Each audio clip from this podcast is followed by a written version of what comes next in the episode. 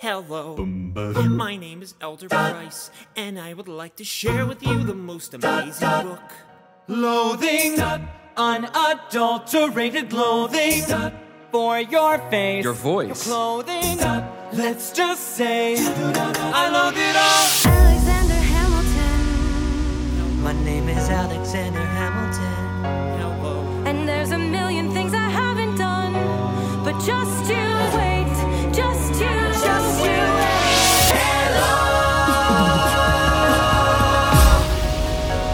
Hello, everyone, and welcome back to Next Best Theatre. I'm your host, Michael Schwartz, and today is a very exciting day for our website and podcast. Not only am I joined by, by my original two co hosts, Nicole Ackman Hi, guys.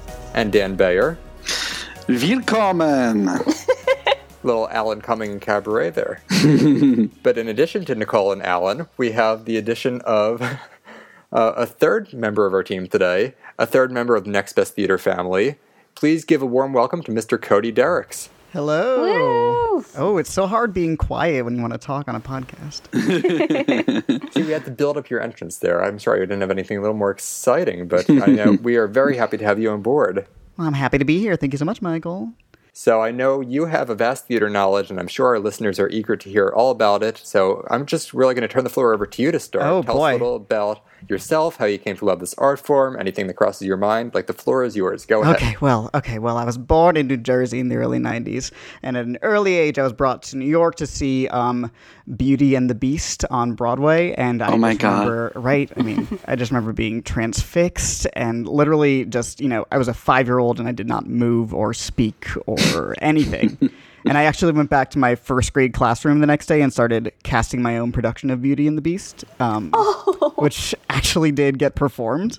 I still have it on video. It's like pretty transcendent. And yeah, it's been off to the races since then. I've just, you know, seen as many shows as I can when I was living in New Jersey and New York. I'm currently in Chicago, but I still try to see as many as I can when Well, that's I'm a over great on the theater East city, Coast. too. Yeah. You Yeah. have Steppenwolf there. You know, it's great because like the four of us are all in different parts of the world. Mm-hmm. We're not just in the country; we're international now. So Dan is in New York; he gets to see the most Yep. Broadway, obviously. Right. Nicole, you're in London, so you get all the West End stuff. Yep. And then Cody and I, so I'm in Philadelphia. I'm just a short train ride from New York, but we also have great things here. But Cody, for Chicago, that you probably had those great tours, but then of course Oh, yeah. Steppenwolf. So there's really a lot, I'm sure. Yeah, we have Steppenwolf, we have The Goodman. I'm actually an actor myself, so I'm, you know, I'm in some pretty good shows myself. But uh, yeah, we got plenty of stuff out here in Chicago. But really, I mean, I'm sorry, nothing compares to go and see a full-fledged Broadway show in New York. It truly doesn't. Absolutely. And I'm realizing now that I am now outnumbered by the actors. We have this running joke here that Nicole and Dan have performing arts backgrounds, and now you, Cody. And I am the one who enjoys seeing the show, but would never be caught dead in a show or singing or performing or anything like that. I just like seeing the story and seeing the performances. so, and I think that's funny that I host a theater podcast when I'm the last person who would be on the stage. Hey, there are all sorts of different positions that you can do in the theater that doesn't have to be acting. To be fair, I never did a musical. I'm I'm a play only type actress. Yes. Nothing wrong with that. well, we like a little diversity here, so that's good. Well, Cody, as I said, I'm so happy to have you on board. Uh, and then this is also the time to announce that in addition to Cody, Next Best Theater also welcomed another contributor this week, the wonderful Beatrice Loayza. Unfortunately, Beatrice couldn't join us for this episode, but we look forward to chatting with her again very soon, whether it's on the website or our next podcast. So, welcome, Beatrice. Welcome, Beatrice. We'll See you soon, Beatrice. This is going to be a jam packed episode, as I've been suggesting. In addition to welcoming Cody and Beatrice, this is the first time the Next Best Theatre is going to stray away from talking strictly about the Tony Awards. woo-hoo In our special seventh episode, we're going to spend some time talking about Broadway news and the arrival of a few musicals. After that, I have a small game, if you could even call it a game, for us to play. And finally, we're going to spend the better half of this episode truly earning our explicit iTunes rating. As we look back I think Dan earns that every episode. I'm sorry. I have a sailor's mouth. Well, it's really going to count today. So if you have any kids in the car as you're listening, like give them the iPod or the headphones or something. Or you know what? Educate them. Let them listen to it. yes. As we are going to look back on the 15th anniversary of Avenue Q, which opened at the Golden Theater on July 31st, 2003. everyone's favorite Tony Award winning raunchy puppet musical. so we have a lot to cover in a very short amount of time. We're going to try to keep this to about an hour, hour 15 tops, but we will try our very best to do it all justice. How does that all sound? Sounds great to me. Sounds good to me. Pumped. All right, fantastic. We have some news to cover first, and you know, I want to get the sad news out of the way because we can't let this episode go by without talking about the loss of Gary Beach. Yeah. Cody and Dan, I know you were mentioning uh, Beauty and the Beast before. Yes. Um, he actually was still in it when I saw. it. Yeah, he was Oh, he was. Lumiere, I think. Yes, and he um, was Lumiere. Yes. I I I, th- I had to say because like The Beauty and the Beast is also my first Broadway show. Cody, so we mm. have that in common. But I actually saw it in previews from like the front row of the orchestra. Humble brag. Wow. So everything was like it, everything was like right up above me, and it was like so cool. It was the coolest experience ever. Like, yeah, I was destined to become a theater person. I actually think Beauty and the Beast on tour is the first show I ever saw. So oh my god. See, everyone has these Beauty and the Beast stories. I never saw it on Broadway. I saw it at my high school once, but I never saw it with Gary As Beach. I'm sure it's just as good. I'm sure. So my first Broadway show was actually Fiddler on the Roof with Harvey Fierstein. I mean, that says it all. Yeah. So uh, Gary Beach, you know, very very talented Broadway actor, Lumiere obviously, but the role he'll always be remembered for is that of Roger De Bris in The Producers. Yes. Uh, the Producers, we're going to talk about it a little later when we get to another piece of news, but uh, that's one of my all time favorites. He is just over the top in the best way. He's playing a character that could come off as offensive if done the wrong way, but he hits all the right notes to make it so over the top that all you can do is laugh at him. I mean, would you both agree in that? He's great. yeah, absolutely. Definitely. I all agree. I keep saying both because I'm used to two people now. oh my goodness, it's going to be a learning curve. I'm here. Won the Tony and then went to reprise that role in the film, the 2005 film.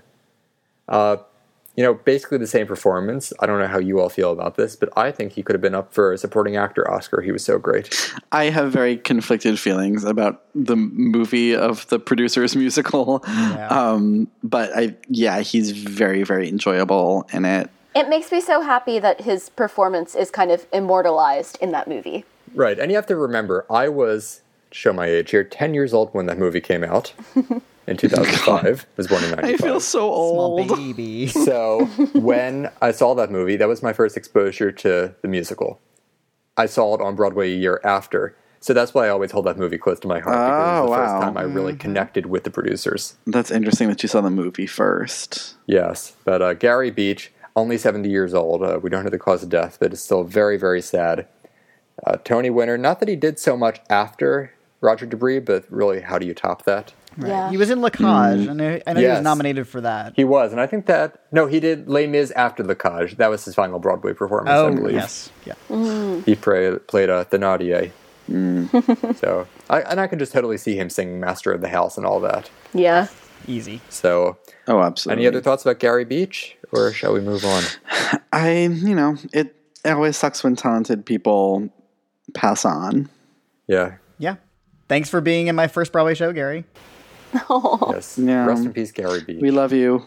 We miss you. Next piece of news, and this is breaking news. It's not going to be breaking news when this episode comes up, but it is breaking news as of 7 o'clock on Tuesday, July 24th. we are getting a Bob Fosse, Gwen Verdon television show on FX from Lin Manuel Miranda and Tommy Kail, starring Sam Rockwell and Michelle Williams. Who wants to go first?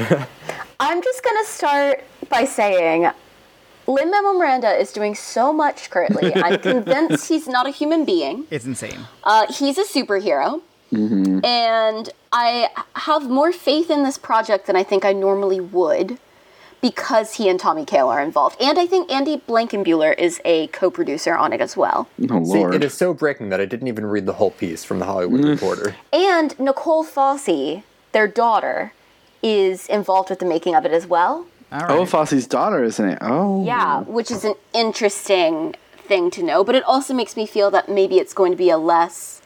Warts and all. Yeah, exactly. Like, I think. I, I, I trust the people whose hands it's in. I guess that's how I would put it. See, the perennial uh, warts and all Fosse story is always going to be all that jazz. All that jazz. Yep. So, as long as we have that, I don't really care if this doesn't show us that darker side. you know, as long as we have a show that, I mean, at least suggests it, but also gives us those entertaining sequences, that's pretty much all I want from something like this. Mm-hmm. Uh, what do we think of the casting? Uh, Cody, Dan, thoughts? Uh, Michelle I- Williams. I don't know why they keep casting Michelle Williams in musicals, much less musicals where she is required to be an amazing dancer.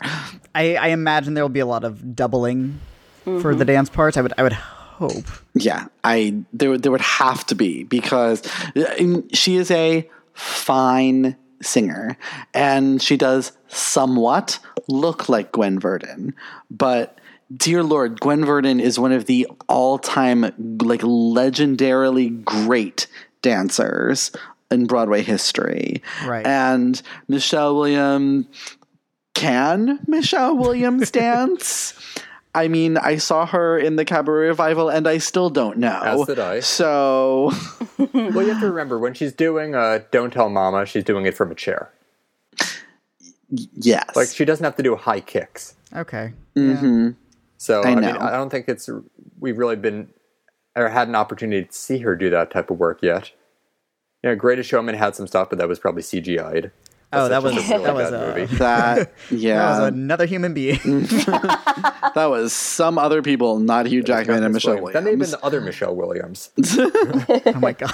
Oh no, I am um I am happy though because I feel like Gwen Verdon is a name that is not super known outside of the really in the know Broadway Yeah, that's circles. true. So I, I would hope this would give her her legacy a little bit more of a boost. That's a great point. Yeah, absolutely. That's going to start filming later this year, and the aim is to have it on FX by early 2019 for next year's Emmys. Exciting. here's hoping. Keep an eye on that. It'll be eight episodes, which I- I don't know about the three of you, but I think eight episodes is the perfect length for television right now. Perfect. And FX knows really really knows how to do that. I just watched uh, Pose on FX, which Mm-hmm. Me was too. perfect. Like eight episodes, I felt like I got to know those characters, spend enough time with them to take a year off, and then pick up the story again next year. Mm-hmm. So, really looking forward to that. yeah. Next bit of news, uh, and this doesn't really involve a whole lot. It's just public service announcement while people still have the time. Bette Midler and Donna Murphy are back in Hello Dolly. Woo! Bernadette Peters sadly left. I had the pleasure of seeing both Bette and Bernadette. I'm so And jealous. Dan and I are trying to arrange a tr- trip to see Donna Murphy at some point Yes, during one of her Sunday matinees, which would be Jealous. amazing. You know, it's very tough living outside of the city to see a show, let alone once. Uh yeah. But to go three times, which I don't think I've ever done before, is just a little crazy, yeah. But I don't think people know how great this revival is. I know, Dan, you're the only other one who could speak to that, but it is so beautifully designed and performed and it really it like it when they say like they don't make them like they used to like this everything about this production is what they're talking about and and i assume that's also true of like the my fair lady revival that's on right now as well which i'm seeing in september we will talk about next. Actually, I have some news regarding that. yeah I will add real quickly that there are rumors circulating that Hello Dolly will be coming to the West End, uh, probably at the London Palladium, with Bette Midler. Ooh. No confirmation yet, but it seems likely. You know what's happening with Hello Dolly? It's not going away. They're just putting all their money into the tour because it is such a big show. They Yeah. have, like this isn't a spoiler for an old show, but there's a scene with the train where a train comes out on stage, and it's not just like a set of a train; it is a full-on locomotive that comes on stage. yeah it's incredible Um refresh my memory, who is gonna be the tour dolly? Betty Buckley. Okay. yeah I'll see Betty Buckley. Yeah, Betty Buckley is a very good choice for a tour. You still get your star. i'd see betty buckley too yeah still get the star. It's not like some nobody, even though they might be great. But this is a role that demands a big name. yep But uh, while you have the chance, it closes Friday, August 25th, I believe. See Hello Dolly on Broadway if you get the chance. Tickets are only $39 to sit in the balcony and see Donna oh Murphy. my God. You cannot and that. you can see everything so well from there. Right. I sat there both times. I even paid, this is ridiculous, $100 to sit in the balcony and see Bette Midler. that was worth it. So if you have that type of cash, drop it and see her. You won't be disappointed by it. It Absolutely. It's just a great, great show. And Donna Murphy, who has been getting the best reviews on Broadway. Yep. God bless So- Donna Murphy. like, if you can't see that, no big. Donna is a Tony winning legend in her own right. And amazing. Which is why I just want viewers to sympathize with me here, not to brag or anything like this, or like I don't want a pity mm-hmm. story. Mm-hmm. On Sundays, the only time she's playing, you know, the trains only run every hour from Philadelphia, mm-hmm. and they stop everywhere. There's no express train, so it'll take me about four hours to get to New York from Philadelphia to see Donna Murphy and Hello Dolly. That is a commitment I am making for this woman. It's your pilgrimage. Oh wow. yes. And what should take maybe two hours tops is now taking double the time for this two time Tony winner. Just thought I'd share, unlike Dan, who gets to take the whole train down from his house. I just live in the Heights, so it takes about half an hour. So, Donna Murphy, we love you, Bette Midler. And I hope everyone loves Bette Midler because I think it's very disappointing to see Bernadette leave. But Yeah. I do love Bernadette more than Bette Midler, I will admit, but In general, yes. just yeah, just in general. yeah. so, see the show. Next piece of news is pure speculation. I don't know if any of you heard, but Diana Rigg is leaving My Fair Lady as Mrs. Higgins in mm-hmm. Yes. September. Oh. You know, the role of Mrs. Higgins is interesting. She was Tony nominated, and she's fantastic, but just like Tony Shalhoub, she does not sing in the musical. Even less than Tony Shalhoub. She doesn't Right. even hum. No humming at all. Yeah. It's just Mrs. Higgins serving shade. Yep. well, and she's been serving some shade of her own, as I'm sure we have all heard. yes, uh, she Yes. has. in the comments that she uh, made about Lauren Ambrose. So I'm very curious, you know, if that's played into at all her departing the show. Uh, I don't know any of that other behind the scenes drama aside from the Lauren Ambrose stuff, but you know, it's for someone in their early 80s to be on Broadway from what was it, April till September? That's a pretty It's long lot. engagement. Even in a small part, it's a lot.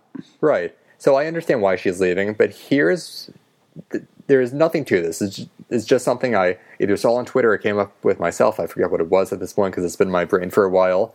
what do we think would happen if, since it's a part that doesn't involve any singing, what if she was recast with Julie Andrews? Uh, I would buy a ticket. I would die. I would buy a plane ticket. I would die. I would love that so much. Oh my god.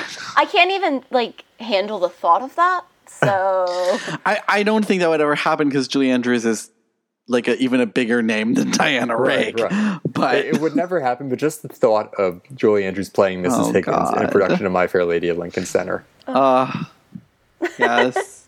Oh my god. You can go to sleep knowing that now. That'll help Yeah. everyone Yeah. sleep better, including our listeners. all right, next piece of news, as we all think about that and can't talk about Avenue Q now. Uh, a few shows just opened up on Broadway over the last couple weeks. Actually, some of them uh, will be opening up as this podcast drops next week, or if you're listening today. Those shows are uh, two musicals and one play. The play is called Straight White Men and stars Josh Charles, uh, Armie Hammer, and Yep. whoever is playing the father now because it has been recast so many times over the last couple of Who weeks. knows? who knows? Whoever they're grabbing from the It street, you Thomas know. Skerritt, then it was uh, the guy from Oslo, whose name I'm blanking on. yep, him. And now it's someone else whose name I am also blanking on, the professional podcast host that I am. but uh, all I know is the reviews dropped. I really don't know a ton about this show, but people seem to really respond to it. Any thoughts about Straight White Men, the play? Uh, well, this played in Chicago last year. Yeah. Um, I believe. Did you see it? Wolf? No, I'm too poor. Um, and I didn't really hear anything about it. You know, when something is good in Chicago, when because there isn't that much uh, upper tier theater, like the really, really you know Broadway caliber equity theaters, you usually hear about it. And I didn't, I didn't hear a single thing about this, which is you know maybe just my perspective, but I'm just saying. Yeah. Well, it's also like it's tough because it's a new play, and Young Jean Lee, who's not um, a huge name as a playwright. Um, I also don't know who was in it when it was in Chicago, but that can also play a factor. But it's definitely the talk of the town right now in New York. I can tell you that. I think it's great to see someone like Young Jean Lee get a show onto Broadway like this with an impressive cast. Like I think Yeah. that is one of the things that would make me want to see it. yeah, huge deal. And uh, Matt, it Mike, it's it's Stephen Payne who is the father now. Stephen Okay. Payne. Okay. So, with the reviews for this show, even though it's a summer opening, do we think this could factor into the Tony Awards next year? It's possible. It will all depend on you know the new plays that open. I don't think it'll f- it probably won't factor into performances because it's way too early in the season. But if it gets great reviews, um, it could definitely linger and make it in for best play. Maybe like the children last year. Yeah, Exactly. I was thinking the same thing. From the reviews that I've read, it seems like the kind of thing that might get some nominations, but I'm not expecting any wins necessarily. Oh yeah, no, I wouldn't expect wins either. All right. Well, there's that. Uh, I mean, the thing I'm wondering about the show is how long is it going to take for someone to come to stage door and ask Armie Hammer to sign a peach? I'm sure it's already happened. Absolutely. I mean, that, that's just bound to happen when you're out in public after that movie. So, crazy, crazy fans. That's the play. And then two, I guess you could call them jukebox musicals, which are not my favorite unless they're about a good band. We have Head Over Heels and Getting the Band Back Together. Yes, Does anyone know anything about these two shows? I know getting the band back together has Marilu Henner in it, and I know Head Over Heels um, is based on an old, I think, an old French play, and ha- is using the music of the Go Go's, and also has in the cast uh, Peppermint from season nine of RuPaul's Drag Race, who is the first trans performer to have to headline a uh, new musical on Broadway. Oh, Peppermint is the only reason I am at all even interested in this musical. Sorry. I, I am interested in it because I, I love the Go Go's music, and I'm really interested to see how they are fitting that music into this plot um, and this period. um, and also, I've heard that you know people have really enjoyed it, uh, but uh, it I'm I'm a little dubious. Also, yeah, I've heard it's very fun, and that's about all, which is All fine. right. Well, maybe not a Tony player, but just, you know, No. fun for people in the summer. Yeah. They're conditioning in a theater. so we will see what happens with them. And I lied. We actually have one more musical to talk about that I think is either opening as we speak or about to open. And that is Pretty Woman the Musical. yeah. about to open. Yes, in a few Nicole, weeks. I want you to talk about this one because you seem to be the most excited out of the people here today. Um, okay, so obviously, as our readers probably will guess if they don't already know, it's based on the movie Pretty Woman. Um, I am mostly excited about it because it is starring Samantha Barks in that role, famously, you know, played by um, Julia, Rob- wow, Julia Roberts. Oscar nominated role played Yes. by Julia Roberts. And people might recognize Samantha Barks from things like the Les Mis movie. Um, she did Which she was fantastic in, by the way. She's She the best part of that film, hands down. I How would she say. did not become a major, major star after that, I still don't know. She went nowhere after that. It was bizarre. Well, she went back to theater. Back to Yeah. the end, right? Yeah. Yeah, because she had when she was cast um, in it, she was playing Eponine in the West End, or I think she was actually playing Nancy Yeah. in the Oliver tour at the time, but she had just Yes. played it in the West End. Like, And she's also in the 25th anniversary concert of Les Mis. yes, which is So she lovely. had stuff before, but it just seems like after the movie, she sort of disappeared for a while. She did some smaller films actually, and then she was in Amelie. Yeah, she did the original reading of Amelie. Yes, true. Um, and uh, did not go with it to Broadway because they wanted Phillipa Soo. That was for the best. Yeah, well, well, yeah, because the show wasn't that great. Um, Would have had two weeks' employment. Oh. but yeah, and then I think since then she's been working on Pretty Woman. Yeah, because she did the out of town run as well. Yeah, Yep. Um, And I'm I would see her in literally anything. me too. um, because I've you know been a fan since the days of her being in Les Mis. But it also looks like a really interesting kind of standout lead female role. So I'm I'm intrigued to see what she's going to do with it, and I hope that it it lasts long enough for me to get back to uh, New York and be able to see it. All right. Well, hopefully the reviews are good. I mean, everyone wants to see Samantha Bark succeed. Yes, Absolutely. And, uh, you know, on one hand, I'm sort of sick of seeing these musicals based on movies. Mm-hmm. Not that they can't be good, because some of the best of all time are based on movies, but it just seems like it's such a lazy thing to fall back on.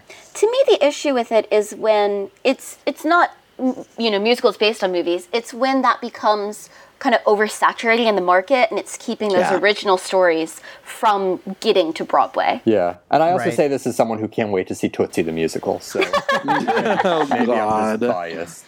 Regardless, Nicole, I hope you get to see it. Cody and Thank Dan, are you you. interested in going at some point? or- Absolutely. I love the movie. Um, I do love the movie, but I'm not sure how much of that is because of Julie Roberts. So Yeah. I have to hear how my beloved Samantha is. in it, I suppose. Dan and I are already making tentative plans to go see it together. So Yes. All right. Well, you have to let us know if they played the song. They can't have Pretty Woman without the song. yeah, well, we'll see. we'll see. All right. Speaking of Pretty Woman, I thought we would have a little game. If you want to call it a game, if not, we'll just call it Question round. a favorite. Yes, question. so, since Pretty Woman is yet another Broadway show based on a movie, I wanted to ask the three of you what are your favorite Broadway shows based on movies? But here's the catch movies with original screenplays. So, they can't be Broadway shows based on movies that were already books or other sources. They have to be original films. Uh, let's start with our new uh, co-host Tony. Uh, I almost called you Tony. Not West Side Story. Thank you so much. Oh my goodness, we'll have to cut that out. Cody. Oh my god. Now keep it in. yes. All right. So um, I had to think about this a little bit, and I had a little list going, but um, I I fell back on this musical I've loved for a long time, which is Nine, which is based on Eight and a Half by Fellini, which is an original movie. It's a semi autobiographical movie, and it really did what I think the best of movies to musicals can do, which is take the source material and expand it, flesh it out, kind of take what made the movie great and make it his own thing in the medium of musical theater.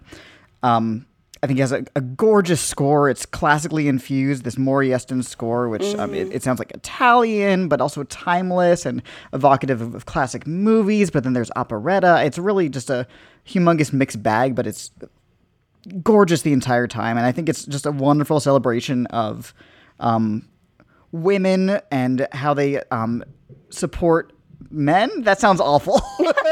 Just a But- bit. okay, hear me out. Yeah, there's it's it's in in the movie the women are there, but they are they kind of revolve around um, the character of Guido, and they're more of like figments of memory. It's not as icky as it sounds. It's really not. Yes, yeah. In the musical, you you see how they uh, helped him get to where he is today, and it's much more uh, humane and they're much more fleshed out.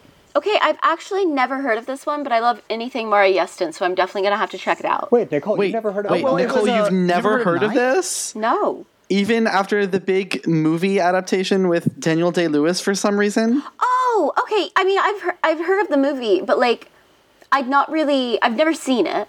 Okay, don't don't see the movie. Well, I mean, I've, I've never go seen on- like the movie no, or no, the no, no. stage show. Go online, go online, and watch the clip of Fergie doing "Be Italian" because it's the best thing in the movie. fair, fair. Yes, that and the performance amazing. that should have won Marion Cotillard her second Oscar. Yes, Mm. Or at least gotten her nomination instead of Penelope Cruz. sure. I just sure, I'd fair. never really heard anything about it on stage. If that makes sense. Okay. Mm-hmm. It the the stage musical it is similar to the movie that came after it, but it is its own beast. I would Okay. I would recommend seeking out the cast album of the original. There was there was a revival of it in I think the early 2000s um, with Antonio Banderas. that one's excellent, And Jane Krakowski. Oh. Um, that is fan. The the cast recording for that is fantastic. yes. Chita. And Krakowski, Jane, I think both of them won Tonys that year for for that. Uh, Jane won a Tony. Jane won a To- won yeah, Antonio did not, right. nominated with uh, Laura Benanti and Chita Rivera, yeah, and Antonio yeah, Banderas played Guido. That is a fantastic show. That could be a future episode, honestly. I would. yeah. Oh, uh, yeah. It's a I'm wonderful show. I'm willing to listen to it and watch it. And And as for the movie, I know people don't really like the movie, but I have to say this is another instance of me seeing the movie before being familiar with the show. Mm. fair. I was in middle school at the time, and it was like this big, dare I mention the name, Weinstein holiday production. it was supposed to get Oscars. and it was Rob Marshall who had just done Chicago. Yes, it did somewhat well at the Oscars. You know, people like to act like it was some giant disaster. Not all critics loved it, but it scored five nominations and it got a SAG nomination. Like, it nearly got a Best Picture nomination, I think. There was industry love for that movie. Yeah, it's not a great movie, but it's not a huge flop by any means. So, uh, Cody, I think Nine is a terrific choice. Terrific musical. Nicole, you should get on that at some point because it is Yes. just a really, really great production. awesome. All right. Uh, Nicole, why don't we move on to you and your choice now? All right. So this was really hard for me, and I'm actually going to mention two, which I know you I'm not supposed to, but You but could pick two. um, well, what it is is I will say Kinky Boots is my favorite musical that's based on a movie, but I think Heathers is my favorite musical that's based on a movie as an adaptation of that movie, if that makes sense. Okay. Because I think I like I love the Heathers movie. It's a classic, obviously. Yep. Um, but I think what the musical does is it takes it and it kind of makes, I guess, at least for me, it makes the humor more to my taste in it. Like, it camps it up a bit more. I think it makes a lot of it a bit easier to handle in some ways while still uh, driving all the messages home. And I think it also makes you care about the characters in it a lot more than the movie actually does. Um, I will say it's not been on Broadway. It had its run off Broadway, but it is currently on in London and is about to transfer to the West End. And I'm hoping, because they've been doing a lot of rewriting of the show with the original creative team, that it is going to be headed to Broadway sometime soon because I think that it's a really beautiful um, and very original piece for the fact that it is based on a movie. I, I've heard this soundtrack to Heathers, Yes. um, uh, and there there is one song in it that I that was that is horrible. absolutely floored by. What? Oh, okay. There is one song in the original soundtrack that is absolutely horrible. Well, no, there was one song that I was like Okay. completely So I was floored say, by. It's been cut. Don't worry. oh, okay. And there's been one song that I was just like, yeah. because I've heard it performed in cabarets a few times, and oh my god, I can't remember the name of it right now. But it was really, really beautiful. I'm like, this is from Heathers. Every time I hear it, um, and I've heard like really good things. So I really want the current production in London to come to Broadway. Yeah, I, you know, I'm really hoping that it's going to because it's a really beautiful production. And I think that it's an interesting one because obviously Mean Girls has taken a lot from Heathers just in terms of the movie itself. Um, you know, I think Mean Girls borrowed a lot from Heathers, which came first as a movie. Yeah. And I think that for me, part of the reason that I don't like Mean Girls more is because I love Heather so much, and I'm like, I've already got my like high school drama click musical, um, which I think carries a much stronger message. Yeah. Good choice. Thank you. All right. Dan, what are you thinking? Um, I did not even need to think about this. Uh, Is it Ghost? When you gave the. we can talk about Ghost later. Um, but no, I didn't need to think about this because my it it's actually in my top ten musicals of all time, um, and it's Once, Really? Oh, I love Once. which I. I have never, I don't think I've seen something so freaking gorgeous on stage before. Um, I, friends of mine had seen it um, were lucky enough to see it when it was off Broadway, and Wow. told me because when they when I first heard that they were making a stage musical based on the movie, I was like, oh come on, and then. I had friends who w- went to see it specifically because you know, like it's in a bar and the bar is on stage and you can like go and drink during the show. And I was like, that's stupid. And then they came, they they saw it and I was like, no, no, it's really good like we're gonna try to get tickets to see it again. We weren't able to, but then I saw it when it was on Broadway, and I, I was just bowled over. I think that it is one of the most beautifully staged things that I've ever seen on a Broadway stage. Um, and but on top of that, I mean, I think the music is just gorgeous, and the new arrangements that they did for Broadway are, I mean, take it somewhere else completely. And it's just w- this wonderful, like, little show about how music unites us and is this wonderful expressive tool that we can that we can use and i i just love it i listen to that soundtrack all the time I think it's one of the rare adaptations that is better than the source material. Is that controversial? Yeah yeah no i i i actually may say that yeah i haven't i actually haven't seen the movie in a while but i i would definitely be tempted to say that it is better than the movie Well, that's a very interesting choice. I have not seen once. Of course, I know the movie and the song Mm-hmm. "Falling Slowly" that uh, beat out those three Enchanted songs at the Oscars that year. Mm-hmm. I've actually never seen the movie or the musical on stage. Though I have listened to the album many a time, and I'm embarrassed okay, to good. say Okay, I even can play Falling Slowly on my ukulele. So, you know. Video or it didn't happen. I need to. I need. I need to hear this. I need to hear you do this now. exclusive there. No, but have you heard the the soundtrack to the movie or the musical? Uh, both. I've listened to both of them. Oh, okay. Yeah, Okay, and they're yeah. Mm-hmm. both they're beautiful. So like I'm I'm just waiting for there to be a production that I can go to. Yeah. Oh, I'm, All right. Yeah. Sounds good. And just very quickly, my favorite, and again, just like Dan, I didn't have to think about this, it was so natural to me, is the producers.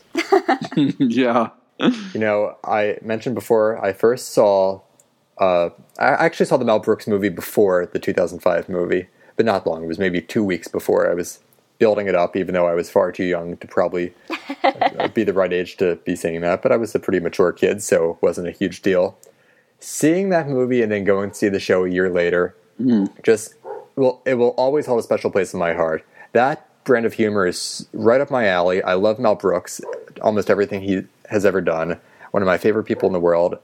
Nathan Lane and Matthew Broderick, you can't get any better than the two of them together. No. Nope. We mentioned Gary Beach. Just that show is outrageous. It bites the hand that feeds it, but also like kisses that same hand simultaneously. You know, it is a satire, but it loves Broadway. So, producers, I hope it's revived one day because a whole new generation deserves to see it. Uh, what are your thoughts on the producers? I love it. I think it's great. The every song is really ridiculously clever. Music and lyrics by Mel Brooks, we should say. Yeah, yeah, it's it's Kept great. winning Tony after Tony that night, and when he finally got it to like the second swept. one, It was the most Tony winning musical ever. And this and this is why like I sort of hold a grudge against the producers a little bit. um, because for the producers was the show that started doing premium ticket prices. Yes, I was just going to say the same thing. Yeah, it was the first time that tickets, you know, would go above a hundred dollars to see it, and it became Which is now de rigueur. yeah, which is now de rigueur. Um, and so I, I hold a bit of a grudge against it for starting that trend, but I, I can't begrudge the fact that it's a really um, wonderful show. yeah. Cody, Nicole, any thoughts? I I mean I've never seen it on stage, but I've seen the movie and it is just I mean it's a joyous thing to watch. I've also only seen the movie, which I think is I, I think the movie is fine. I think it's a little bit stagey, for lack of a better Oh, word. sure. Yeah. But I think So that's I part of its charm. It's like going to right, see but the I show. can I can take the movie and see the roots of it and imagine seeing the same thing on stage and just be completely charmed by it. You know, the original Mel Brooks film, if people ask me for one favorite movie of all time, that's probably it. Hmm. So to have a musical based on that and have it be just about as good Yeah. is great. So there we go. We have nine, we have Kinky Boots slash Heathers, we have Once, and we have the producers. And a word about Ghost. Yeah. because Single word. I was saying earlier that like I needed to talk about this because I saw I for whatever God knows what reason, friends and I got tickets to see the very first preview of Ghost on Oh, God. Broadway. And let me tell you, there like I mean, because we were all like, how the how the hell are they even going to do this show? Like, how are they even going to take this and turn it into a show? I don't know how they staged all the ghosty stuff, but it was legitimately amazing. And half of the score is really, really good. Mm-hmm. And then the other half is so unbelievably, unbearably terrible that I don't know how it ever made it to stage. I guess we could say Ghost the Musical, You and Danger Girl. Oh, I really, I mean, and that was where I first was introduced to Caissie Levy, who should have been Tony nominated this past year for her role as Elsa in Frozen. Joy Da'Vine Ra- Randolph, I think was her name. She was nominated. who is Oda Mae, who was nominated and was fan flippin' tastic. Um, as as in the role that won Whoopi Goldberg her Oscar. Yes, so Ghost the Musical closed for years, but sort of remembered in our What? hearts. At least half remembered in our hearts. Nonetheless, Ghost the Musical is uh, with all the Not- other ghosts of the world, you know, not no longer on good. Broadway. But but no, I do like seek out the cast recording and give it a listen because some of the songs are really really really good. Hey everyone, I'm Aaron, And I'm Patrick. and together we host the Feel and Film Podcast, a show that focuses more on the emotional takeaway from a movie experience rather than its technical merit. Yes, sir. Talking about what we love about film and focusing less on the critical side of things makes for a very entertaining and enjoyable discussion. New episodes drop every Monday morning, and you can catch them on iTunes, Stitcher, iHeartRadio, and many other podcasting networks. You can also find out more about the show at feelandfilm.com. In the meantime, as we say on the show, stay positive. And keep feeling film. All right, on to our next subject, the main attraction of this episode. Avenue Q turns 15 years old. It opened July 31st, 2003. And, you know, it is still playing off Broadway right now, so it has a bit of a legacy. We all came to the show from very different places, and I want to set that up because three of us knew about it or had, had listened to it prior to this recording, and one of us had just experienced it for the first time. And that someone is Nicole, whose reaction I'm going to save for the end because I think sh- hers is going to be the most unique. Because you're cruel. I want to start again with Cody and hear just when the first time you listened to or saw Avenue Q was, what you thought of it, and what do you think of it now. Okay, so I, I first listened to it when it came out, which was um, I was in middle school, perhaps a little bit. Oh God. too young to be listening to that. But I, I remember, yeah, I checked it out from the local library, and I remember listening to it and kind of just thinking, wow, oh my God, they can actually say these things on Broadway. And I just was shocked, but also really impressed by the the heart of it as much as a 12 year old can be. And then I actually saw it um, a few years later when I was in high school in the appropriate age, and I liked it. I liked it. I don't. I didn't love it. Um, I thought it was pretty cleverly staged, and the book was funny. Um, I, I, I think we'll go into this later, but I didn't think it was the be all end all of musical theater or the funniest thing I've ever seen. But I, I liked it. All right. Very good. Dan, where do you stand on Avenue Q when you first saw it, and what did you think of it? Um, so I first heard this soundtrack. I this is one of those rare instances where I actually bought a cast recording sight unseen. Um, I it was at my local Borders, R.I.P. R.I.P.. Um, back when it was in business, and they had like a copy of it in the um, bargain area because it was a display copy and it was like 11 bucks. And i picked it up and i had like oh i remember like you know reading reviews of this that said it was good. Um, and i you know looked at the turned it over and looked at the track listing and saw some of the song titles and went oh my god i have to have this. Um, and went home and listened to it and instantly fell in love. Like re- literally right from the first, I very much identified with its brand of humor. I thought the everything was great. It's it's not my favorite musical ever, but it is probably the one that I've listened to the most. All right, so you have a real connection to it. Yeah, um, and I uh, the, I brought it when it first came out. It must have been not that long after it first came out because I brought the I br- I remember bringing it the soundtrack with me to college. So it must have been like my sophomore. I think it was my sophomore or junior year. So yeah, it would have been two thousand three, two thousand four. Um, and I brought it back with me because I was doing this thing um, for freshman orientation that was called the Issues Troop, and we were um, we it was a bunch of us who did a like skits for the incoming freshmen because you know like people are coming from all over to college and you may not have seen a gay person or a, a black person or Indian person or whatever before in your life. And it was all about you know like um being respectful of each other and all this sort of stuff. And I brought it down specifically with me to play the song Everyone's a Little Bit Racist. You. Very meta. which uh, like we were all just like laughing our asses off at and we did we ended up doing well we ended up not doing something with it because you know copyright issues but All right. Well, I'm glad you have a connection to it that allows you to like oh yes bring people together through Avenue Q. Mm-hmm. Very quickly before we get to the star here, I'm going to say my little piece on it, which also involves uh, the story Borders, believe it or not. oh yay so I first discovered Avenue Q in 2007 because if I had seen it in 2003, I would have been summer 2003. I was seven. Oh my god. I was eight, so So I was about to turn eight that fall. How? The, the first time I discovered Avenue Q was in around the holidays, December 2007. And I got something in the mail, or my family got something in the mail that day. And it was like a sticker from Borders where you could go to the store and put that sticker on any item and receive 25% off. And I had just discovered this from the internet that there was like a raunchy musical involving puppets. And I love the Muppets and Sesame Street, so this seemed right up my alley. and the fact that it was like inappropriate and sort of beyond what I should be listening to or appreciating at the time only made me want to hear it more. I was in sixth grade, so you know, you're seeing all those raunchy things at the time. And I told my parents I want to go to Borders and get this soundtrack called Avenue Q. And they're like, yeah, that's not happening. And I said, no, I really want to get it.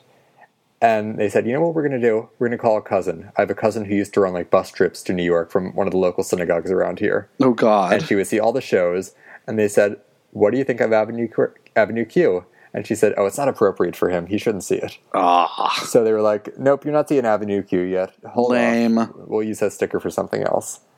And i just would not let up for months after probably about two or three months after that. Just avenue q avenue q avenue q. Until the point where they were just like fine listen to avenue q but this is the only exception we're making. I use my iTunes gift cards that I got for Hanukkah that year. They got the album, and I listened to it on my little iPod Nano oh my on the bus god to sixth grade because I had a pretty long bus ride. I would listen to probably half the album by the time I got to school, probably every day for about four months. that story is so weirdly pure for this musical. yeah. it really is How sweet. Wow. learning all the lyrics. And then after that, you know, I would listen every now and then when I wanted to refresh myself. Mm-hmm. But up until just listening to it again this weekend, it's probably been about a year and a half, two years since I heard it. But listening again now, all the lyrics just came flooding back, all the memories. oh yeah I should mention I saw the show finally in August of 2008 as a bar mitzvah gift from someone, which was very nice of them. I think it was even from the cousin who said not to see it, which is the funny part. oh that is funny You're old enough now. You're a man now. i love it so uh, I finally saw Avenue Q. Next month will be 10 years and really enjoyed it. You know, I was young at the time, so I may not have connected with the whole thing of wish I could go back to college and finding purpose and hmm. trying to struggle with a degree in English. But, you know, I just like seeing this raunchy musical that was able to still have a heart, but really be over the top at the same time. So that is my experience with Avenue Q. Nicole Ackman. All right, so whenever Avenue Q came out, I was, I think, eight years old. babies all of you oh my god Jesus. What are we, 94 and 95, Nicole? Yep. There we go. I was in the Oh. middle of my phase where I was really into, I think, Annie and Oklahoma. So needless to say, it did not really like register on my radar at all. Mm-hmm. so I somehow had never heard it until like last week. I mean, I'd heard bits and pieces of it. Like, I think everyone has heard the song "The Internet Is for Porn." Yeah. Like, you can't escape it if you are stagey at all. yeah Um, and so I knew something of it. I was never that into the Muppets either. I did like Sesame Street, but so had never really had any real interest in it. But I listened to it, and I have to say, first of all, when it got, you know, the song, What Do You Do with a BA in English, as someone who graduated last year with a BA in a double major of communications and history with a minor in French, this song hit me hard. yeah I love unemployment. It's great.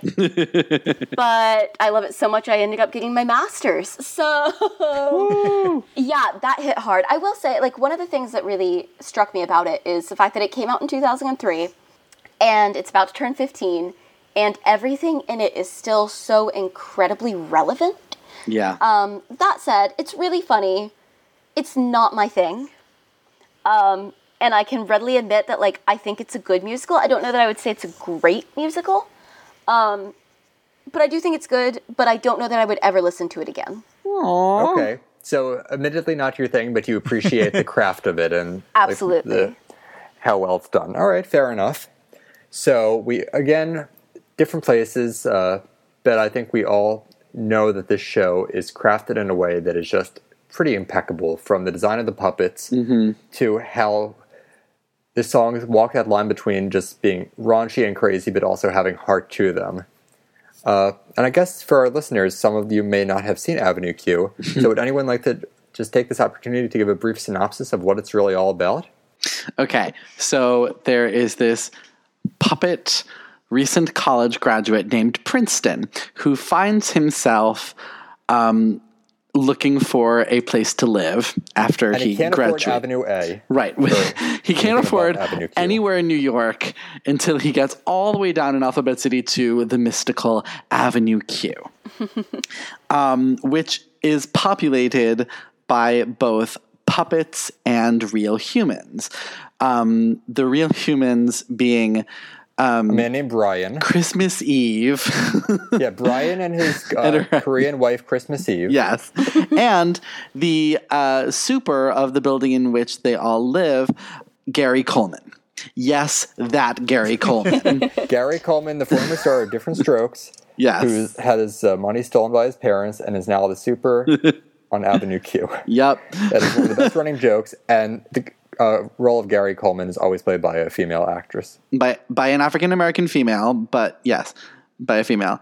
Um, and it's about Princeton and the colorful denizens he meets on Avenue Q, and done in the style of um, anything that you may have seen from the children's television workshop, most notably Sesame Street. Uh, someone needs to learn a lesson, and so there is a song about it. For example, um, everyone's a little bit racist. Yeah, so we should mention how that comes up in a conversation with the show. uh, Princeton is talking to uh, his friend Kate Monster, who is a teacher. She's a kindergarten teacher. Yep. And she wants to open up a special school for monsters, a monster story school. and in talking about that, Princeton says, Hey, could someone like me go there? And she goes, No, we don't want people like you.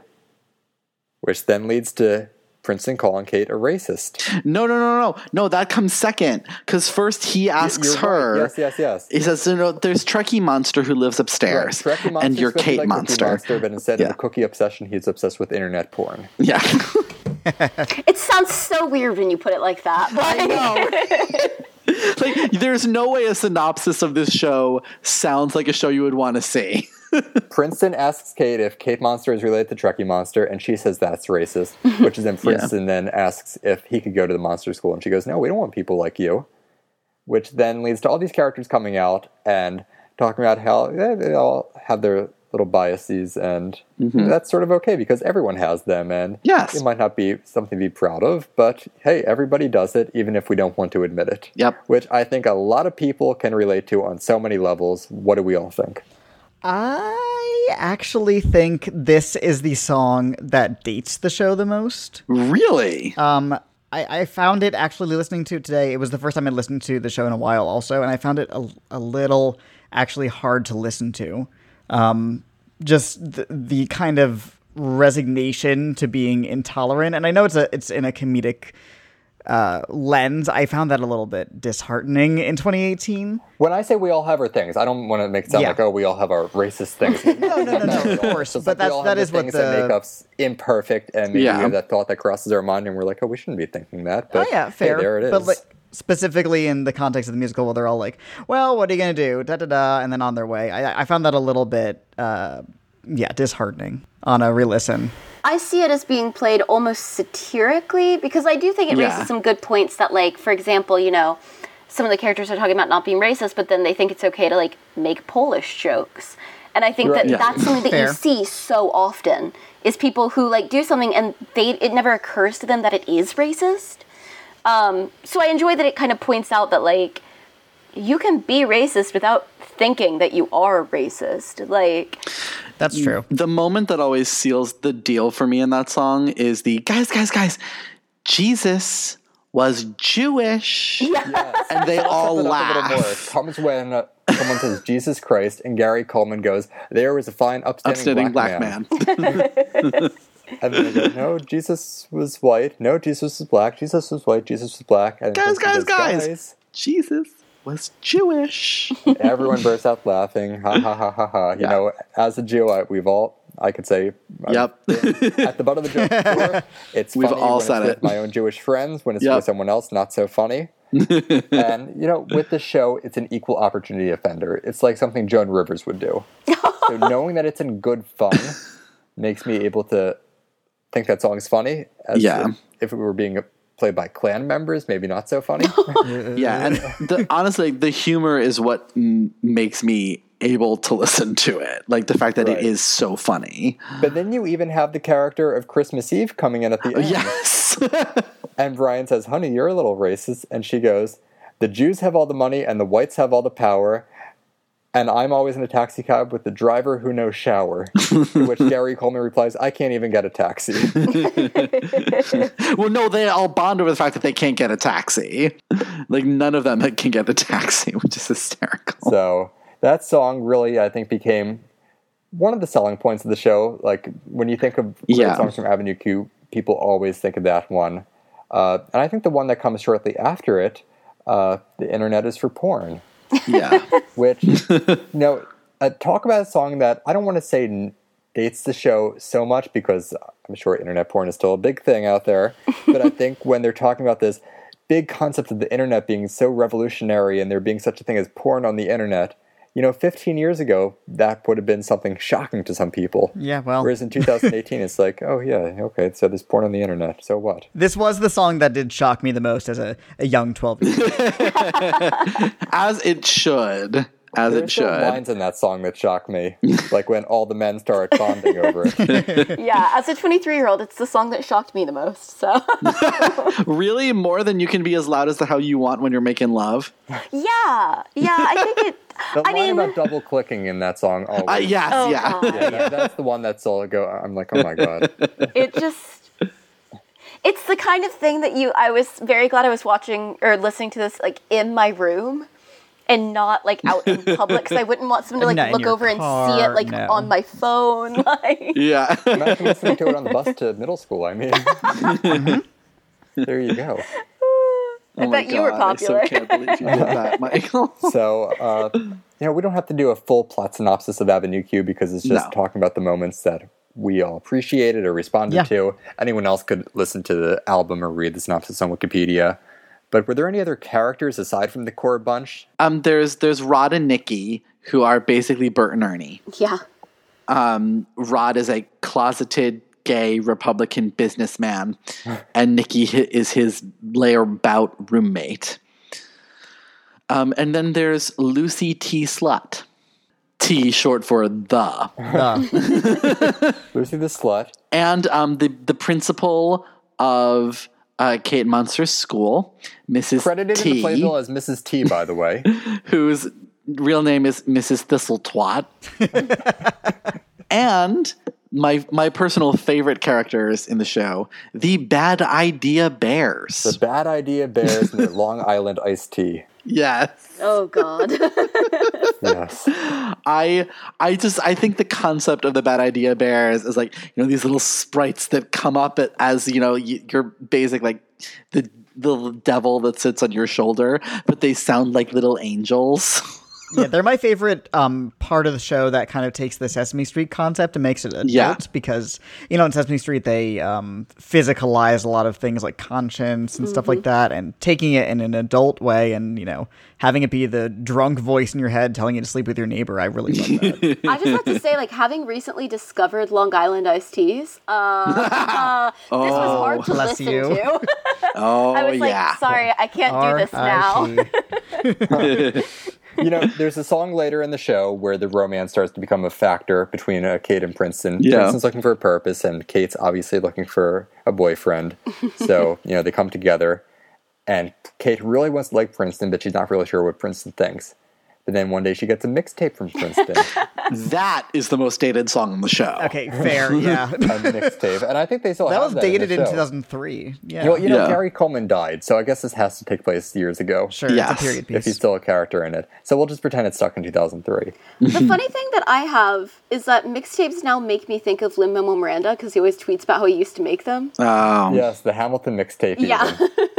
Uh, to be fair, I used to make like mixtape CDs for my friends all the time. And when I say used to, I mean like as recently as like three years ago because that's my way of forcing my friends to listen to my music. Love um, it. so like, I I it it does date the show in a way, but it dates it in like an almost endearing way. Hmm. And I think that it could be played modern if you just make you know if if the actors played the idea of the mixtape as like bizarre. Or that could even be extra charming that he went through this old hackneyed way of exactly. passing Exactly. along music. Regardless of that, I think the funniest part of that song is when she's looking at the songs listed on side A. yes. She's not really sure what to make on, about it. So I wrote down a few of the songs that she mentions. It's great. The first few are You've Got a Friend, the theme from Friends, and that's what friends are for. And she goes, Shit. Yeah. and then she goes, Oh, wait, there's a whole new world. Kiss the girl and my Cherie Amour. And she goes, Oh, wow, uh, he does like me. she keeps reading, and there's I Am the Walrus. Fat Bottom Girls and Yellow Submarine. She goes, What does this mean? I, I do love that how that that song is all about how like women will overanalyze the tiniest little details of a gift that they get from a man, and men are just like, I don't know, I liked it. yeah. So then she keeps reading, and the very last song on there is I Have to Say I Love You in a Song. And she's like, Oh, he really does love me. And he goes, Yeah. Now I gotta go home and make copies for everyone else on the street. But then he does ask her out on a date. So Yes. So I just think that's so clever how they use all those titles together to create a narrative within that song. yeah, it's the all, the entire score is just so clever. It's full of moments like that that sort of play with the lyrics and what's going on around these characters. I, the, I s- the life outside your apartment number. Yeah, which we'll get to in a minute as we move into Act Two. I have to say, as far as Act One, I think my favorite song, other than "What Do You Do with a BA in English," has to be "My Girlfriend Who Lives in Canada." which I have used as an audition song, and it kills every time. It's quick, it's funny, it's It's so much fun. I love that song so much, you guys. but it, and in case you like, in case you couldn't figure it out, if you haven't seen the show, um, my girlfriend who lives in Canada is sung by Rod to prove to everyone that he's not gay. He has a girlfriend who no one has met because she lives in Canada, and she wanted to come, to, you know, here to visit you, but she's sick. her name you know. is Alberta, she lives in Vancouver. my, my favorite song in act one and like god i love them all but like i really love the last song in act one there's a fine fine line Mm, I yes, agree. I was just gonna mention that, which is probably the most straightforward song in the whole music. Yeah. it's the most straightforward song in the show and in like in any musical that would be a great song I feel like it's the one song that you could completely take out of the musical and it still would make perfect sense. right. It still does reinforce that theme of life lessons for adults by Oh, yeah. Sesame Street. yeah It's instructional, but it's also heartfelt. yeah and it's a beautiful song That is Yes. really great. It closes out Act One, where you don't really know where uh, Princeton and Kate are in their relationship because they've Yeah. just not really. I guess they did break up, but you know that they're going to maybe find another way later on in Act Two. But it's a great way to just close out what we saw now. Princeton's still looking for his purpose and doesn't really know where to go, and Kate is feeling that too.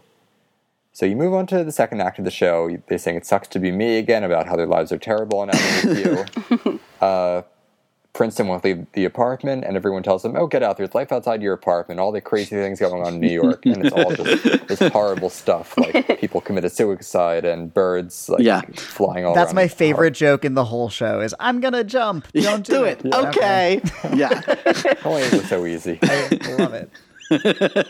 and I also love how in that song, like there is life outside your apartment. I know, and there the lyrics are completely drowned out by a jackhammer and the car honking and all these other things, and then they all swear. Yeah. Different swear at the same time. It's it's perfect. So this all builds up to a character who we mentioned before, but I want to discuss a little bit more in detail with her big song. Christmas Eve has a song, uh, and it's titled "The More You Rub Someone." yes. Now, in 2018, the character of Christmas Eve and a song with that title mm-hmm. would be ridicu- ridiculed by the internet to the point where it was cut from the show Yeah. because it is such a stereotype of an Asian character. But, but, but, but, hear me out. Again, this show is an equal opportunity offender that is not pulling any punches. Yeah. So, you know, I get what they're doing. It just seems weird with the lenses that we're wearing now in this society. What do we all think of Christmas Eve in this song?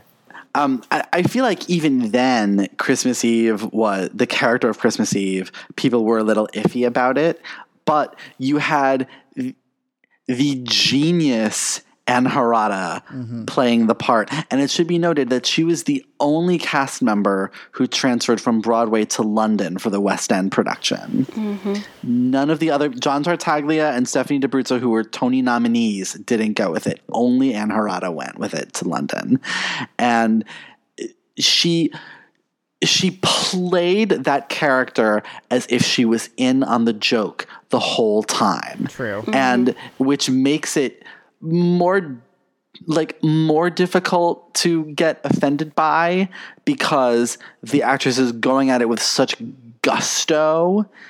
And particularly I think in the more you rub someone which is is sort of a torch song about the line is the more you love someone the more you want to kill them It sort of reminds me of, in a strange way, of something wonderful from The King yes and I. Yes. i think that's the obvious inspiration um but like there's a point where like she just really just lets go and the more you love someone the more and And she's a therapist, so Yeah. that's why she's the one saying this. And she has Right. that great line of dialogue in the song where she goes, Love and hate are like two brothers who go on a date. yes Ooh, what What?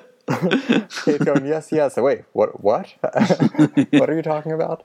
yeah I, I do think it's unfortunate, and this isn't the show's fault, that it's one of the very, very few, not even just lead roles of, you know, any import that are specific to Asian American actresses. Yeah. Um, but that's not the show's fault per se. And like you said, Ann Harada gives it such humanity and warmth that you just you love the character. Certainly.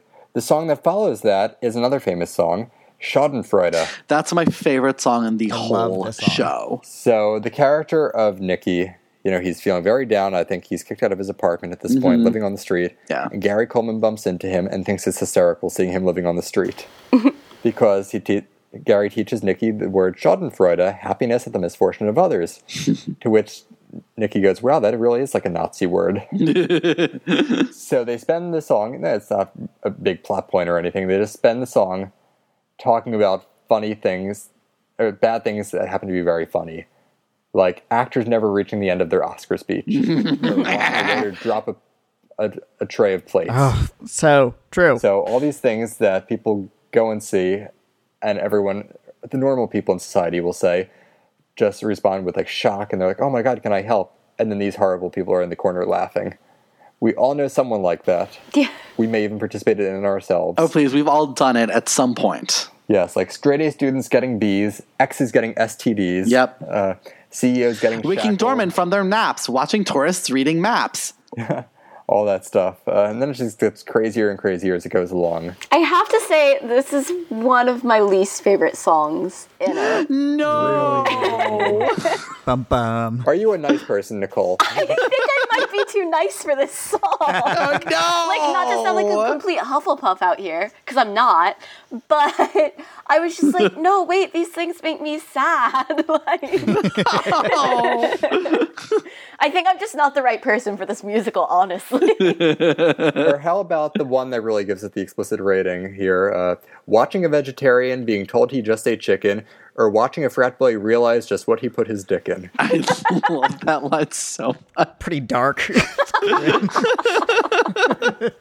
So, oh God. Schadenfreude, that's a word that really caught on as a result of Avenue Q. You hear people mention Absolutely. it in everyday talk now. So, Yeah. again, we get back to Princeton trying to find that purpose. Everyone sings about how they wish they could go back to college. Uh, Being a year out of college, yeah. Yeah, you graduated a year ago. I graduated in May, so I don't think we're really the people to talk about this No, so I've, much. I've had those moments already, honestly, Oh, yeah. where I'm Oh, like, yeah. wow, I missed my meal Uh, they will happen more frequently Yep. as you get older. That's when he mentions the meal plan. I was like, oh god, yeah, like Yes. that's what I miss. Like, I, I think the line about the TA is hysterical. Oh yeah. I, I love the line. I wish I had taken more, more pictures. yeah, Oh God, It's yes. truly truly and especially because like Heartbreaking. uh, god i don't know how old you are cody but like i was in college like just before iphones were a thing Mm-hmm. so we were still mostly taking pictures on an actual camera whether it was digital or film but we were taking them on actual camera yeah. I'm in the same boat. iPhones were new when I was there. Yeah, like Facebook came out while I was in college, like when I was a sophomore, I think. Um, so yeah, definitely the line "I wish I had taken more pictures" is that cuts right to the heart, man. But for a song like that, you know, it has its funny moments. It ends on a really melancholy note where they say, Yeah. we go back onto the quad and realize that everyone's so much younger than me." Yeah. that's not the Yeah. exact line, but it, you get what it's saying. It's like, oh well, I've really grown, and these people aren't Yeah, like real. me anymore. yeah, it it's very very real. So that's great. And that's where the show sort of starts to bring it all home. Princeton finally thinks he's discovering a purpose when he, again, Nicky's still on the street. He bumps into Nicky, who's now begging for money. Princeton gives him the quarter or something and feels this renewed lease on life by giving to people. You know, he finally found his purpose. He wants to give back to the community. And he decides to raise money to build Kate the Monstersori school. and he does that by asking the audience. Yes, the actors come I off love the, this part. the stage. I was lucky enough where I got to, I haven't performed in Avenue Q, but I got to perform the money song um, with Avenue Q puppets at a fundraiser for a theater in Connecticut. and it, let me tell you, like, it went over like gangbusters. People, People really give. And all yeah. the money that's raised in the money song goes to uh, Broadway Cares to fight AIDS. Yep. And I forget, like, when it had closed, it was like some ridiculous amount of money that they had given to Broadway Cares. it did crack me up a bit thinking about the fact that um, Cody. I don't know if you know this yet, but we've discovered that uh, Dan and Michael and I actually all work in fundraising and development. Oh, I do not. Yeah. Bring this up, Nicole. I'm so glad you mentioned that. Bless you, people with real jobs. Yeah, so I was like, oh, yep, all right, yeah, I feel this. See, that's what we need to do. We need to go into uh, Broadway and do a production of Avenue Q and take all the money we received to bring Right. to our various uh, places of business. perfect. Although, like, I wish it would be that simple, right? right. Cody, any thoughts on the money song?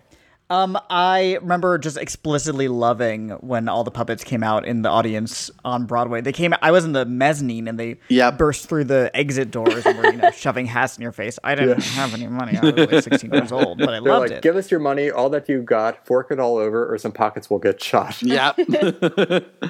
I love it. So they raise this money and they think they have a great amount. They look at what they have and it's like next to nothing.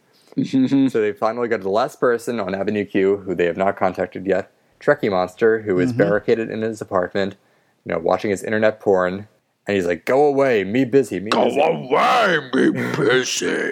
And then they go, "Fine, I guess we won't get this monster school after all." And he just is frozen. He goes, "School for monsters?" And he thinks to himself, being bullied in school as a child, and donates ten million dollars. Which he made. Where did you have that money? And he goes, "In bad economy, only stable market is porn." yeah, Which is true. Trekkie saves the day. The Monstersori School is built, and Kate's happy. Princeton still doesn't have that purpose. But then, as he sees someone moving onto Avenue Q, just like him, like full of like idealism, not but not really knowing what to do, Princeton says, "I have an idea. I'm going to take all that I've learned over my couple months here on Avenue Q and put it in a Broadway musical." He thinks he has a great idea. To which someone replies, "Are you high?" It's like, what a dumb idea. So that's where the show becomes very, very meta. And he realizes when his friends tell him that maybe he doesn't have to have a purpose after all. Maybe he just goes through life doing what he does every day and is an ordinary person, and that's everything he has. And that is where the show, again, becomes so real. This finale, oh my god. I, I think it's such a weirdly brave way to end your Yeah. strictly comedic musical with this contemplative song about existentialism and, you know, the impermanence of time. Truly. I, I, I love it. and for such an upbeat musical too like if to end on like the last line of the show is everything in life is only for now and like each time you smile it'll only last a while i mean come on They say the only things that are definite in life are death and paying taxes. yep Yep. Everything else is for now. And then they start naming all these things life, love, work, uh, friendship. your hair Your hair. your hair. and then the famous line is where they say George Bush. Yeah. I'm sure that line has been changed off Broadway it now. they for obvious so reasons. when george bush went out of office remember they had a contest for someone to like to come up with the replacement lyric and occasionally they would change it to like Fox News or some other Republican thing. I think they did keep it George Bush for a little bit, even after Yes. Obama was in office. I think just out of, you know, nostalgia.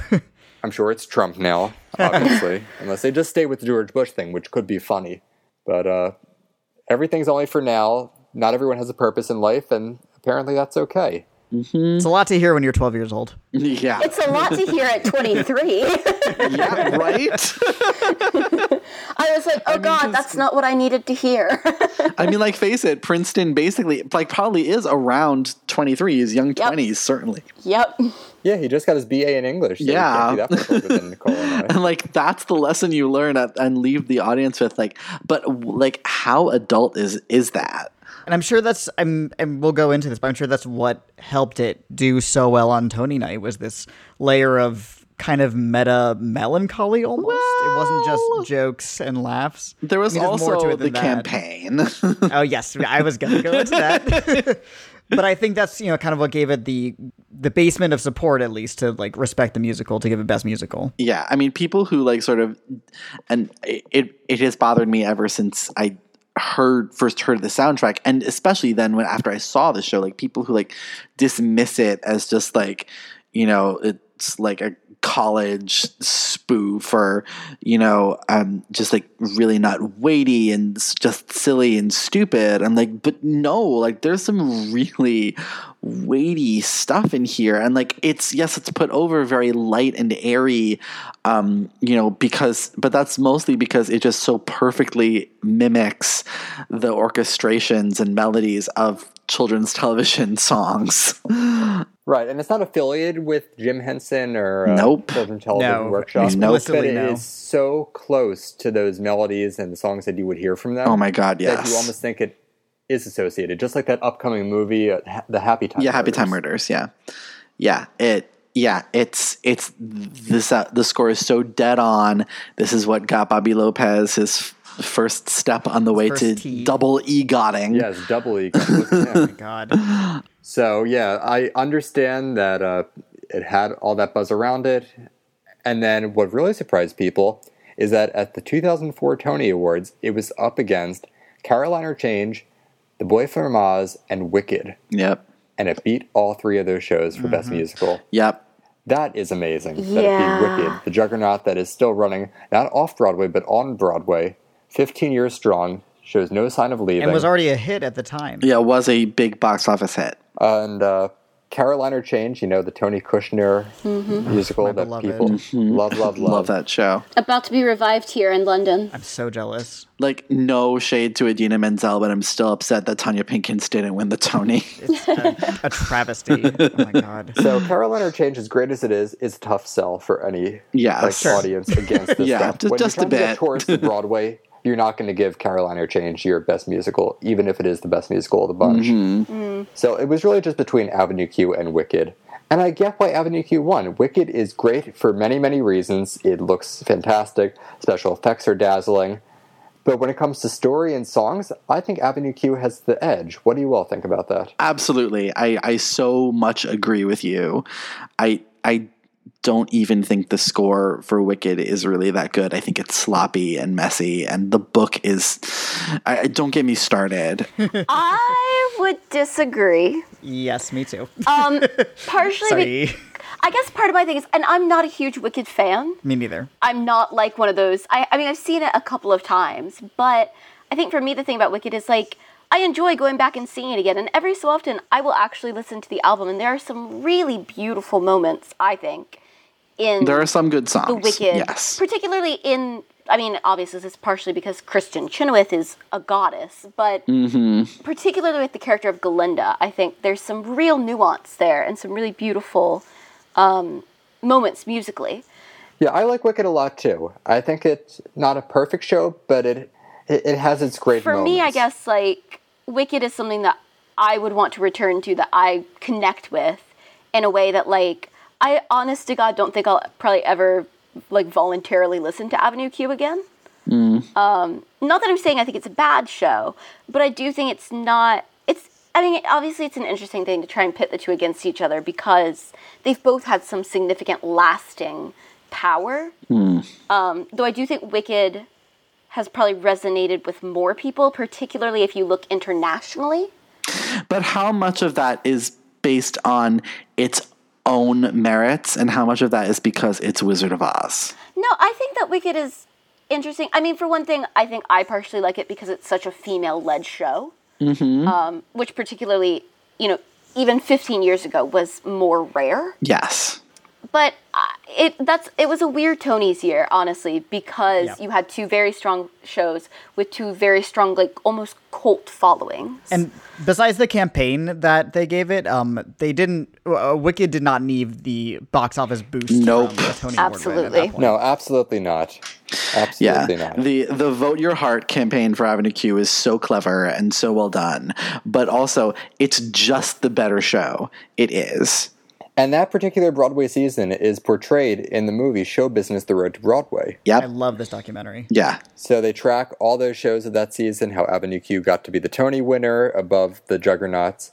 It was a little show that could. Mm-hmm. And when the show closed on Broadway in 2009, as the producers were giving their closing night speech, they revealed that Avenue Q may no- no longer be on Broadway. But a week after it closed, they would be moving over to New World Stages only down the street in Times Square Yep. to do an off Broadway production. That was in 2009, and it is still running today at New World Stages. Still running and still good. Yeah, it's still the same show, just a smaller theater. And that's how it started. It started off Broadway in a small theater. So, in many ways, this is going back to its roots. And I'd say, you know, long may it run. May it be the next Fantasticks. It does not show any sign of slowing down. Nope. So, very happy that they're able to continue.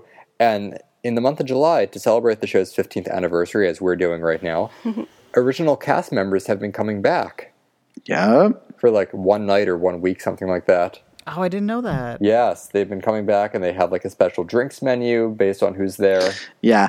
I, I was really upset because Anna Harada was coming back for one performance, and it was like when I was going to be out of town. Oh. really upset. Uh, she probably got a huge standing ovation for the more you rub someone. Oh, I'm sure. Absolutely. So, uh, Avenue Q, Tony winner that year. It did uh, Best Musical, Best Book of a Musical. Didn't take any of the acting awards that it was nominated for, but you know that was also the year of Hugh Jackman.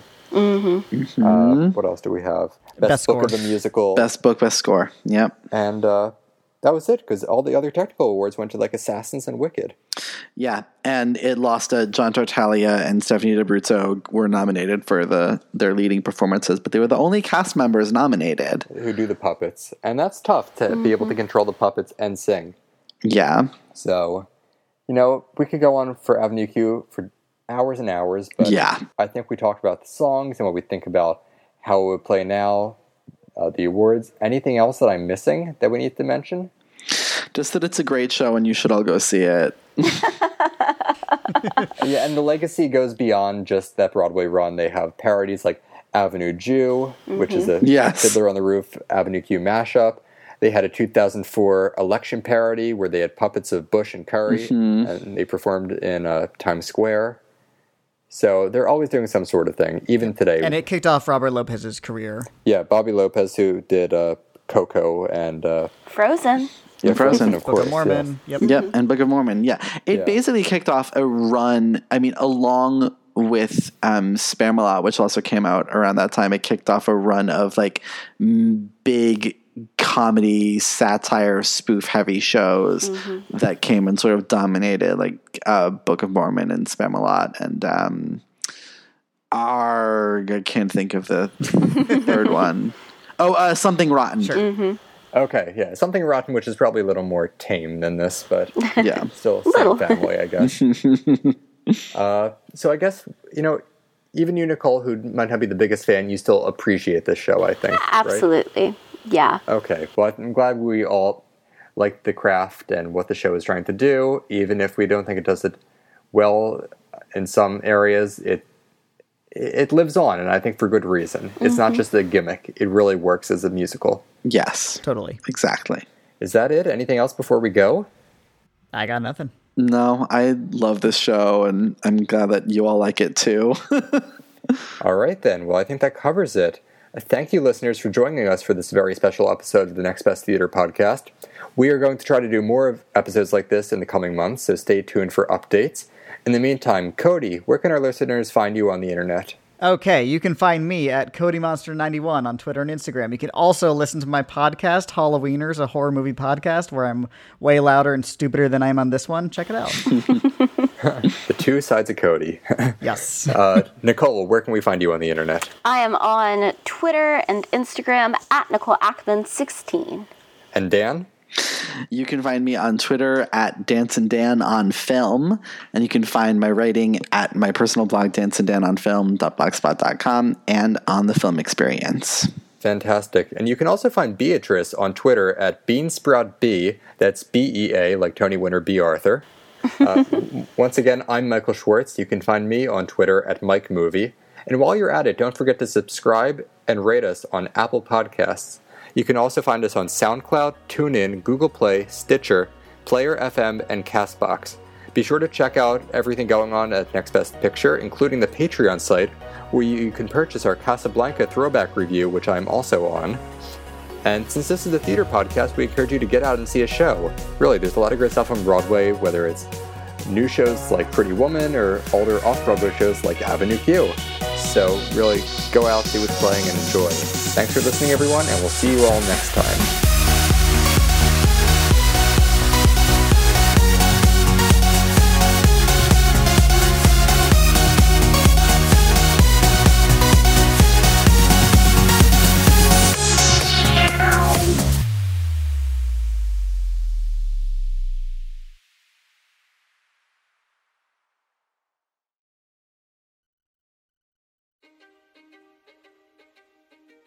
History is complicated.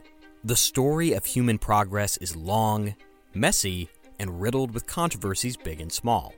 On Conflicted, we dive headfirst into history's most infamous events and contentious figures. We try and untangle the good from the bad, the fact from the fiction, and the monsters from the misunderstood. Was Genghis Khan a murderous butcher or a civic pioneer? Did the Allied powers go too far in firebombing the German city of Dresden at the twilight of World War II? And how did the Marquis de Sade acquire such a sinister reputation? And was any of it true?